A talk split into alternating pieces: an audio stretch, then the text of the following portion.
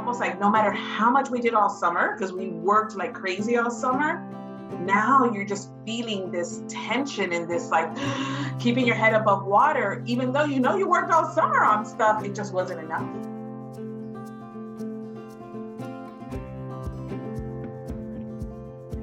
Hi everyone, my name is Vicky Saldala. I'm the director for the Bilingual ESOL department in Broward County, Florida, which is in Fort Lauderdale. So we teach by the beach, as we say out here, is our little slogan. Um, this is my 32nd year as an educator. I have been a classroom teacher. I have been a district level facilitator supporting teachers. And when I moved to Broward County and I transitioned to here from Miami Dade County, um, I became the director for the bilingual ESOL department, and I've been in this position for approximately 17 years. Um, it's a position that I absolutely love um, having the opportunity to engage with teachers, with administrators, with parents, but most importantly with our students and advocating for them and their their necessity and their needs to have um, an appropriate and comprehensible education. Um, in Broward County, we are the sixth largest district in the nation. We are the second largest in the state of Florida. We have over 270,000 students uh, 32 of those are English language learners, uh, which is about 12% of our district. We have close to 220 schools in our district, about 89 of those also being charter schools. I love working here. Um, I love the diversity that there is in South Florida. Like I shared, I loved making an impact on children. Um, I'm a proud mom of two beautiful daughters, uh, one who is a civil engineer and another one who is a frontline worker. She is a nurse in Nashville. And most recently, I became a grandmother of a beautiful little girl named Sophia Victoria, who is right now two months old. So that kind of wraps up who I am and the district that I serve. Well, Vicky Saldala, thank you so much for joining us from Broward County. I feel uh, very nostalgic speaking with you because I felt like I needed a second home down there for a while. I did so much training down there. It's good to see you, even though it's over Zoom, and thanks for joining us. Thank you for having us, Steve. Yes, you guys have been instrumental in the um, platform and, and getting it off and running here. We have done amazing work with Ellevation in the last six years when we rolled out Ellevation in Broward, it was definitely new. Uh, going to an electronic platform from doing paperwork for so many years. But you know what? We went all in. We did about 10 trainings in one week. We trained about 700 people, uh, but we were gung ho, and Ellevation was just so instrumental in having a successful implementation. Yeah, well, I'll admit I, I, I started. I think one of my first trainings was down there in Broward, and I was highly intimidated by the number of people uh, that were there and the team that you had, sort of watching and making sure that everything was running smoothly. But it it it uh, it didn't take me long to realize that you're a great big extended family down there, and just such a great group of people. I really um, I have a lot of great memories down there in Broward. I actually miss miss traveling down there from the cold Northeast sometimes. So. And you miss a little Cuban coffee, maybe? I do miss a little Cuban coffee. I miss a lot of things. Yeah, for sure. Someday we'll get back down when this whole thing is behind us. Absolutely. Um, which is a good transition into what we're going to discuss today as part of the uh, Equity in Action um, in this Together docu series. Thank you again for joining us um, from Broward to represent a really important district. So, um, just want to start with what is your we're, we're in the second week of august here do you all have a plan for going back to school at this point it happens soon Yes. So Broward County worked furiously all throughout the summer and basically since March 16, like every other district in this nation, to survey our families, survey our students, get feedback from the community. And so our school board has finally made a decision that we will uh, return to school on August 19 in an e learning format. And that will be for the first quarter. After the end of the first quarter, uh, or we will be evaluating throughout. And as the end of the first quarter comes to, to fruition, then our district will decide what our next model for learning will be. But we will be all e learning for the first quarter. Yeah, and that seems to be a pretty common thing. I've talked to a lot of folks. It seemed like a month or two ago, uh, many districts were going to go this blended approach. But I think through a variety of surveys, like you mentioned, and just realizing perhaps that teachers would just have so much to plan for in that scenario that maybe the remote was better. So you're in good company there. Yes, and our superintendent, Superintendent Runcie, who has been on national platforms just as recently as last week, has been very vocal about the safety of our students in Broward County. Uh, for a while there, even though we were going to e-learning, there was a possibility of bringing back our, ex- our exceptional students to our brick and mortar schools because they are the students with the highest need at this moment. Uh, but considering that Florida's situation of where we are with the pandemic is very uh, concerning. Our superintendent decided against that, and at this moment, no students will be returning. Yeah, I, you know, I was just reading in in Edweek this morning, and I think in the 74 as well. But there was a particular yes. article in the Edweek that Cor- that Corey Mitchell wrote um, that that is a trend that students, English learners, and and uh, students with special needs are going back in a lot of places. I think I was reading about Albemarle, Albemarle and um, I know Virginia is doing that as well.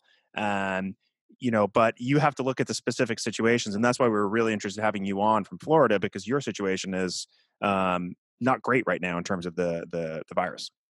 Well, when we made um, our, our board asked us all to submit plans. And of course, our exceptional students were the priority of the students that will return, as well as our, our early childhood students, our pre K students. And then the third group of students we were considering were our English language learners. I was very vocal about the fact that many of our English language learners are coming from homes that uh, the parents are essential workers and they are home alone. Uh, they have in many cases no internet access. But most importantly to us too is the fact that these students need the opportunity to practice oral language. Right. And at home, they are probably and mostly speaking their first language, which is okay because mm-hmm. we want them to continue gaining language regardless. But everything that they had progressed and while they were in school with us, being at home and probably not having anyone to practice their English with, I'm scared that they have probably digressed a little bit and I feel that they need that opportunity. So we have been focusing in our professional learning opportunities with teachers, giving them resources and really driving home the message that their e-learning courses, their Canvas, when they have meetings with them virtually, to really practice that oral language with the students. Give them the opportunity to practice it so that they can um, once again feel comfortable with speaking in English.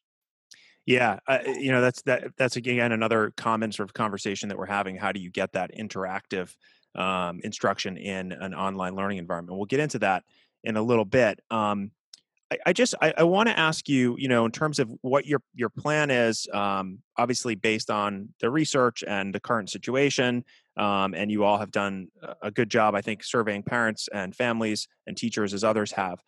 How do you anticipate this plan of going back remotely um, affecting equitable instruction and services for English learners? I mean, you just talked about the the oral piece. It sounds like you're you're making plans to make sure that that's happening. Um, but what's your you know positively or negatively negatively? How do you think it's going to affect them? So there's different factors when you ask a question like that, right? Because just like general ed students, just like any of our students, our students are on a curve. We have very affluent English language learners, and we have English language learners who are from low socioeconomic economic background. So that question can vary, right? So our affluent families are very uh, fortunate that they may have access to Wi-Fi. They may have their own laptops, um, even though our district is providing the devices, but they have more resources for their children where our families from our low socioeconomic backgrounds are the ones we worry with as, just as much. Uh, when this started in March, my team was doing a lot of work helping these families apply for free internet access. You know, even the simple task of just applying for a, a free service was hard for them because they didn't have documentation, they didn't have picture IDs, uh, they didn't understand how to fill out forms. So my staff really had to walk through that process with them, um, getting access to meals. You know, they didn't understand that they can go to the school and still drive by and pick up their meals. So, really trying to connect with our community, whether it's through us, through our community stakeholders, getting down to the level of our families and finding these families who may not have email addresses or may not have working telephones, getting to these communities and getting these resources for them. So, our work right now has really been about continuing that message, right? Everything that we send home, making sure that it's translated for our families. Um, it doesn't all have to be just posted on a website and send via an email. We are sending text messages, we are making phone calls. Uh, just this week, we will be offering four sessions of what we're calling Parent University for elementary learning, secondary learning, exceptional student education, and next Monday night, there'll be a session exclusive to English language learner families. So at that's the moment that hopefully we will get as many of them as possible online, where we will talk to them about what are the free resources, how does your child log into Canvas, how do they access their content.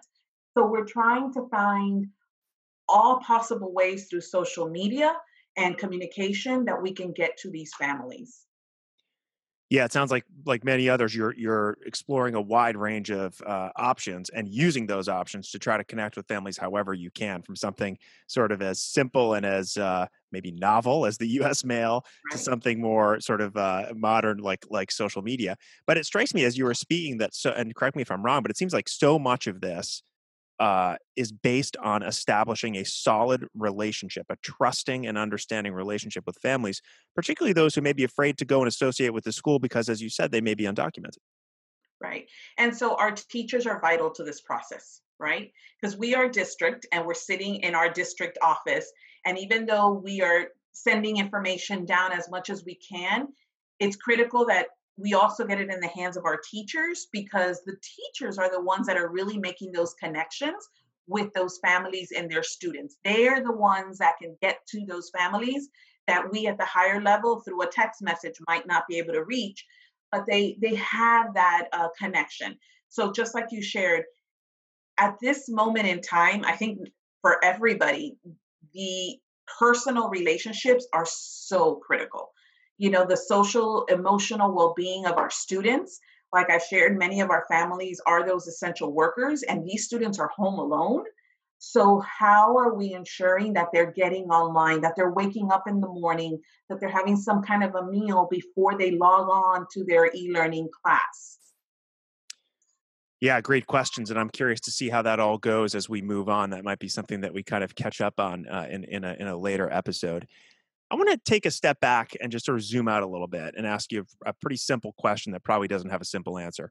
Um, what is top of mind for you right now? What is what is something that I've said to everybody that I hope nothing is keeping anyone up at night because we all need to rest. But if there is one thing that is, what what is it? What's on your mind right now? I think what we just talked about right now. How do we ensure that we have touched every family that we possibly can? We have the families that are working in the fields we have the families that are you know driving buses those essential workers. How are we getting to those families so that they know everything that is available to them as a free resource that there there are meals for them that their child will be going to school? You know many of our families culturally believe that school or education is left to the school right right. and you know, I bring up my child at home, I will educate them, I will discipline them, but you do school, right? Well, we have to change that mindset because it's not about that anymore. Now, school is in your home. So, what role do you play as a parent in helping your child at home? So, a part of our parent university, we're going to be talking to them about tips um, that they should be doing at home, like I just shared, making sure your child gets up at a certain time, making sure they have a meal uh, that they're logging in. What does that look like when we say logging into the computer? How can you check? So, giving those parents those tips that whether they're at home with their child or they're at work and their child is doing work alone at home, how can they follow up at the end of the day when they get home? You know, as my wife and I talk about this all the time. I have four children at home, and they're between the ages of eight and almost 16. And I was a teacher for 17 years. I've been in education my entire life. I taught high school. So you think that I'd be better at understanding what it means, like you said, when somebody logs in. How does that look different from something else? Like, how do you make sure that they all get up at a certain time? I mean, it's and I, I have the luxury of being able to work from home, um, and it's still a significant challenge. And I think the nice thing now is that everybody, almost everybody, is seeing that. They're experiencing that at their particular place, whether they're lucky enough, like me, to be able to be at home and have a job that's flexible, um, or if they're in a situation where they're a frontline worker and they have to figure something out. And what that's doing, I think, is shining a huge spotlight um, on the importance of family engagement. But that becomes more complicated. Uh, and what we're trying, the story that we're trying to tell, you know, when you're dealing with multilingual families who are uh, dealing with a whole host of other issues. So I really appreciate you bringing that up. I think it's crucial.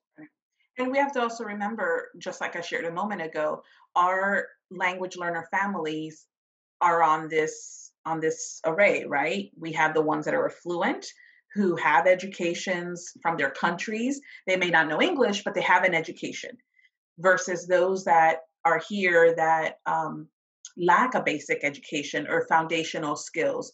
Those families, it's going to be a bigger struggle for them, right? And just like you, just like myself, um, I don't have little kids at home, but yourself, we are fortunate to be working from home, but now you got to juggle work with children that are trying to do schoolwork, right? So, how do you find that balance? And how do we help our teachers understand that there has to be a little flexibility now, too, about how that looks like? So, here in Broward, one of the options on the table that we are uh, working with is a morning session and an afternoon session. So, there were the parents had a choice. Do you want your child to come to a traditional morning you know 8 to 2.30 day? Or do you want an afternoon school from 2.30 to i think it's 8 or 9 o'clock? So giving the parents that ability to have different schooling schedules yeah, and this is another one of the I think the silver linings that will come out of this. I mean, having that flexibility would be just so great for so many reasons. We tend to build the school year around our own schedules. Of course, it was built, you know, the right. factory setting years ago. So uh, some of that stuff is changing. That stuff that just hasn't, you know, been able to change yet. Um, all right, so so you have a plan in place that uh, it, you're going to go remote and you're going to be kind of uh, and uh, for at least the first quarter, and you'll be monitoring how that whole situation goes uh, for everybody in the district, and you specifically for your English learners. How um, how prepared are you to pivot if you need to? Like if things when things change um, and, and, something unpredictable comes up, um, what what's your plan for that? So I don't think we've changed what we do on a normal basis. If we were back in a brick and mortar setting right now, we're still doing professional development. I think what has changed is the format in which we're delivering everything, right? So um, for us in our program, we have ESOL contacts, which are those teachers that oversee compliance as well as you know uh, monitoring student progress academically so we just spent a whole week last week training them of course, what would it normally take a two day, a two full day training became four days, three hours every day in an online virtual setting. Uh, Ellevation was phenomenal in helping us train the teachers on the platform. It, it takes a lot of work, right? Um, to make sure you keep people engaged and focused. But I think that if we were to pivot and be ready to come back, we would just pick up we would just pick up of where we were because we've done everything that we would normally do to get our school year started. Teachers have been taking massive amount of trainings all summer on Canvas, Teams. I think the beauty of this will be if we were to come back to a brick and mortar all of a sudden and just pivot, now we have extra resources on our hands. Now we know how to use Teams or Zoom, whatever you know you're using in your district. Um, things that conversations even with the higher ups at the district office have been wow i don't have to physically get in my car and drive to a meeting anymore now that we've figured out how to do it this way right? So i think we're going to be able to save a lot of time um, and travel and and find different ways to reach a larger audience now that we've discovered this new setting. And and i think in a prior conversation you and i were having you know it's been said and we've had some some colleagues share that we have gone from the flintstones era to the jetsons era really quick. Um, and we've made our mistakes but we're really discovering a whole new way to uh, engage our students Yeah, another silver lining through the affordances of, you know, particularly PD. I've heard that a lot. You know, the teachers are finding the PD is actually a lot better. It's more tailored to what they need. They can get to it when they need to. There's not that drive. I mean, Broward's a big district. Sometimes yes. you to drive. There's a fair amount of traffic, you know, so it just cuts down on some of the stress once you understand that this is the way that we're doing things. But I think without this happening, people would still be a little bit maybe resistant to online I mean, I know I was at training mm-hmm. for Ellevation in particular, I much preferred to be in person. I much preferred to be in person. But now speaking with members of the team, they're like, no, we kind of have it figured out now in the online uh, training. And it just makes it so much easier for a lot it of people. It does, but there's nothing like the personal touch. You, you, you yeah, you, you took the words right out of my mouth. I agree. I will. I just going to say, I will always prefer to, like I said earlier, to be uh, to be with people. So hopefully yes. that will happen again soon. I'm not saying that it shouldn't happen. I just think there's, as you mentioned, there's some affordances here. Mm-hmm. Um, you know, one thing you mentioned at the beginning uh, of that was you said, you know, we're we're basically doing the same things. We just have to do it in a different way, right? Um, and that that's interesting because one of the things that I sort of have been hearing a lot, and I think I was actually guilty of maybe saying it a few times. I'm sure you could go back to a couple of the podcast episodes that I didn't hear this, and I'll admit it and I'll own it. I think I've said that there's, really no best practices right now. Like, how do you figure out how to go back to school in this situation? But that's kind of the prevailing thinking. I'm starting to think a little bit differently about that. Um, would you challenge that notion as well? That there's just no best practices, kind of based on what you said, is that we're doing the same thing just differently? I'd say so, but I'll tell you, there are days that I wake up and I have I think if I had to get dressed now and go to the office, I kind of get this little butterfly in my stomach. Like I'm nervous, right? I'm nervous to have to go back to to that setting, and I don't know. Putting the pandemic fear aside, just coming back again, it, it's. I've heard people say, I feel like a, a first year teacher again, or I feel like a first year principal again. This is all so very new to us that I think that if we pivoted and all of a sudden had to come back, you're going to have that anxiety from people again of coming back to that to that environment um, i think what we're missing which is what we need from that environment is that that social emotional piece that human touch that that warmth of being in that setting the social you know we worry about our students and and besides our ells just across the board there are so many uh, podcasts, blogs, webinars about mental health and well-being and and that's what's what's a little scary and and that would be a reason to really try to get our kiddos back into the buildings so that they can get that social interaction again. Yeah definitely i mean there's there's just no doubt about that and i think that everybody agrees that the best place for kids to be is in school it's just trying to figure out what's actually best given the um, the situation with the virus, which doesn't want to cooperate with us. No. Um, we just have to roll with it. Um, you know, one, one thing that I'd really like to do in, in this series is, you know, we're, we're sort of opening the door to your office. You're you're working with your team behind the scenes quite a bit and doing great work. Um, and as you said, your teachers are generally the ones you know who are out in the field and, and chatting with students and their families. Um, but I'd, I'd love to hear from you about this idea versus kind of myths and reality. I mean, we're bombarded every day on the news and the media about you know what how what we're going to do with schools and i mean i've seen recently on social media people are sharing with me you know these videos that kids are taking at schools and it's crowded hallways and um, other ones are students are going back and they're getting covid and and it just it, as a former teacher and somebody who's in education it just it kind of drives me nuts because you know that that's probably an isolated situation um, what is there something that that you like a myth that you would like to kind of debunk that we're hearing in the media that from your perspective as an EL administrator and somebody a director and somebody who's working with teachers and students and families would like to kind of challenge? I think the myth that everybody needs to return back to a school setting. That's not necessarily true, right?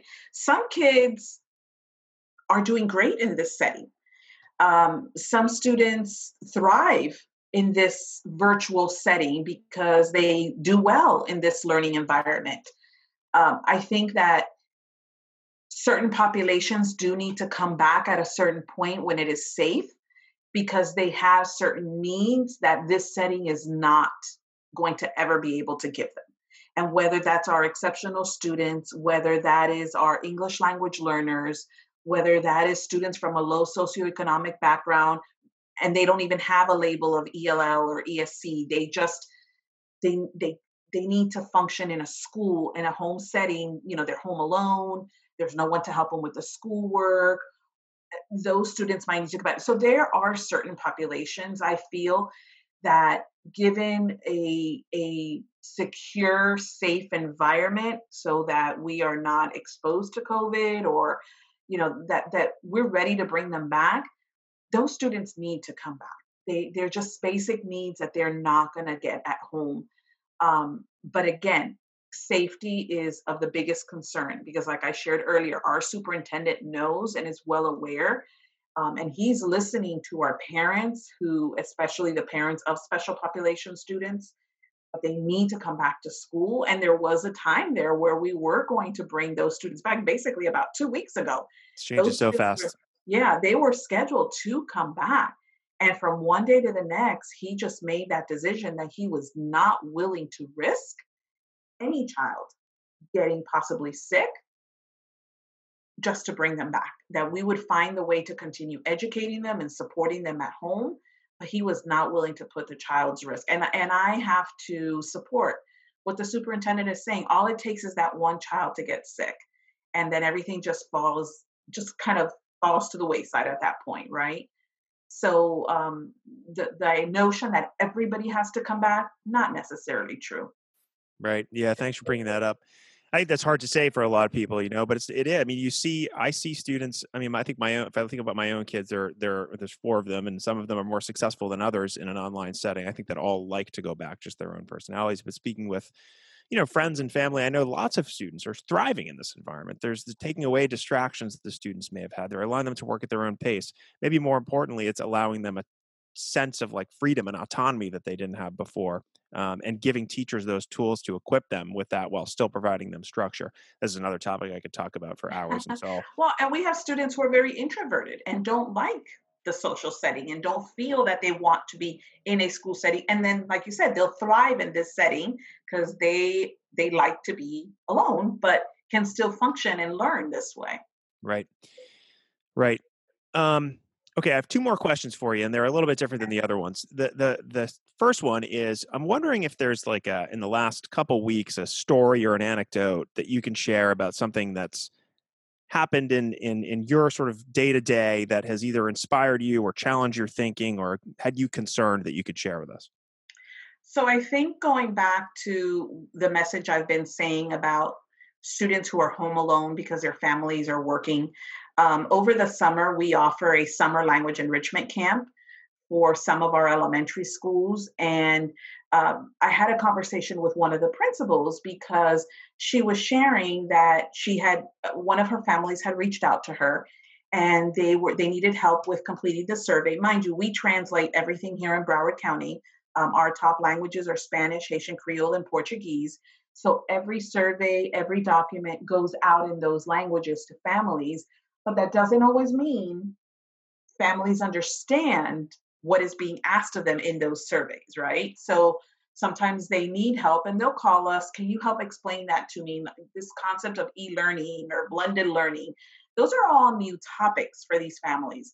So this particular family had reached out to this principal because uh, it was time for them to complete their survey, and they were very concerned because they were an undocumented family, and so they want their children to return to school because the kids are home alone and they knew that the kids would be better off in school when it came to getting an education. But they were scared that if their child got sick at school, they have no insurance. They mm. have no means to take those children to a medical site.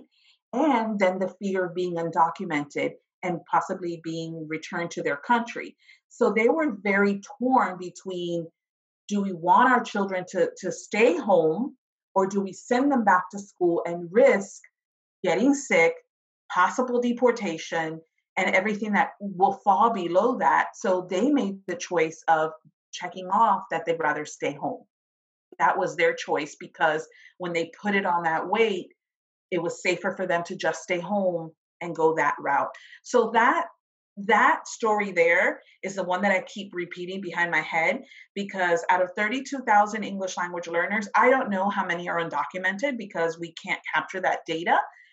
But even if it's one, a thousand, five hundred, it doesn't matter. There are families like that out there, and they could be affluent but still be here undocumented, right? And have the same fears.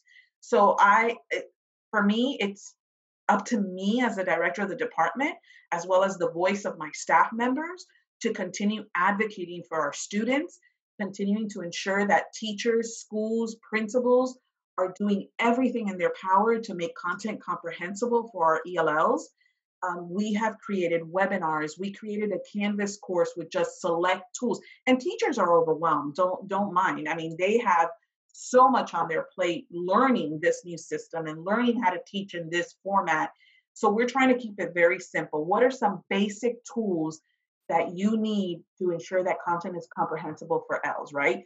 Google Translate, Text Talk to communicate with your family, Flipgrid, um, Immersive Reader is a phenomenal tool for them. So we're just focusing in on those things that will give you your immediate a success for our ELLs, right? And like you said, once we start rolling and we start seeing and and my teachers are so great here in Broward and they'll start reaching out and sharing. So we kind of want to do the same like you're doing here, maybe capture some of these teachers uh, sharing their best practices to share with others. Yeah, I just saw this morning on uh, Twitter. I think I was a little late on the draw. I kind of shut it down over the weekend, but um, uh, Eric Rossinger. Is that how I pronounce his last name? Yes. I saw him put something up, uh, and Eric, somebody I know well from training down there for sure. But I think he put up uh, that maybe on August 11th there was something on a lot of the tools that you were just mentioning. It mm-hmm. sounded like, correct me if I'm wrong here, I'm going on a limb, but it sounded like that was something that he wanted to share with the greater community, not necessarily yes. just Broward, which is awesome. So good. So the Canvas course we created, we made it a public course so that our parents can go in there as well. And within the course, we have a little blue tab for parent resources. And so what we've done is everything that goes out to parents in multiple languages, uh, we've tried to create many of them into a Brainshark. So how to access Canvas, how to log on, single sign on, those types of things because not everybody can do well with just reading it. I am a very visual person. I have to see it. Yeah, same here. So my team, yeah, so my team created PowerPoints with voiceovers, actual videos of somebody downloading the Google Translate on their phone. And so then this way the parents have this access to this link. They can go there and everything that's translated is in one place for them because navigating websites are very difficult sometimes. I've said it. I've said it a thousand times in the last month. You can't just, and I've been guilty of doing this, and many people have. You can't just send teachers or parents or students a list of resources and say, "Here you go." You have to really walk them through it, and the you know le- less is more. Um, but you have such a great team, and it's so great that you're sharing that information um, with, like I said, with the greater uh, community. Absolutely. Um, and I just also want to step back and say I appreciate you really sort of peeling the layers back on that undocumented family that you, the example that you gave, and saying that no matter if it's one or five hundred or a thousand, but you know that that scenario is is replaying around the country all the time, and I don't think we think enough about it. And I just, you know, I know it's something you think deeply about and your team. But my, my hope with this is that we can share those stories because that's a heartbreaking decision for a family to have to make um, you know that they're concerned more about not being able to get the health care that they need if their student is exposed by going to school and so they choose an option that's not necessarily the best for them. Um, just really compelling and i appreciate you bringing that up. Um, one more question and this is a, a lighter kind of question but i think it's important to ask i've been asking everyone. You're probably one of the most passionate people i know doing this work uh, and anyone who sort of follows you on Twitter or knows you, I think, would agree with that. Certainly, every all my colleagues at Ellevation. Um, and you're working really, really hard. It's a miracle that you found time to chat with us, and I'm ultra appreciative that that you did. Where are you getting your inspiration from? How do you keep going? Well, I'm going to say that you just alluded to it a second ago. My team. I have an amazing team. Uh, my staff consists of 45 staff members. Uh, but the 45 staff members are not all ELL workers. Um, I have a team of interpreters, translators. Uh, we oversee world languages, dual languages, along with our English language learners, and we have a parent outreach office for our bilingual families. this group motivates me, they inspire me. Um, just when I think I've run out of ideas, I put it back out there. Um, and what I love about them is they trust me. I think that's important, right? That they trust their leader, that they trust me um, and the decisions that I make. They always have this running joke that when I meet with them and I say, I have this idea, they're like, oh gosh, here we go. Because I'll have an idea, I just don't have it sorted and I don't, and I just feel that I don't have to come to the table with it. I have the idea, I lay it out there, and they will grab it they will grab it and they will run and they will make it their own. And um, they have their own ideas too, and we all grab them and run with it. But my inspiration, my motivation is really them. They keep me on my toes and they they keep because we're all tired, Steve. We're all tired and and you know when you sit in this type of a chair there's a lot of bureaucracy that goes with this position um, or higher you know executive positions and you lose sight sometimes of the work.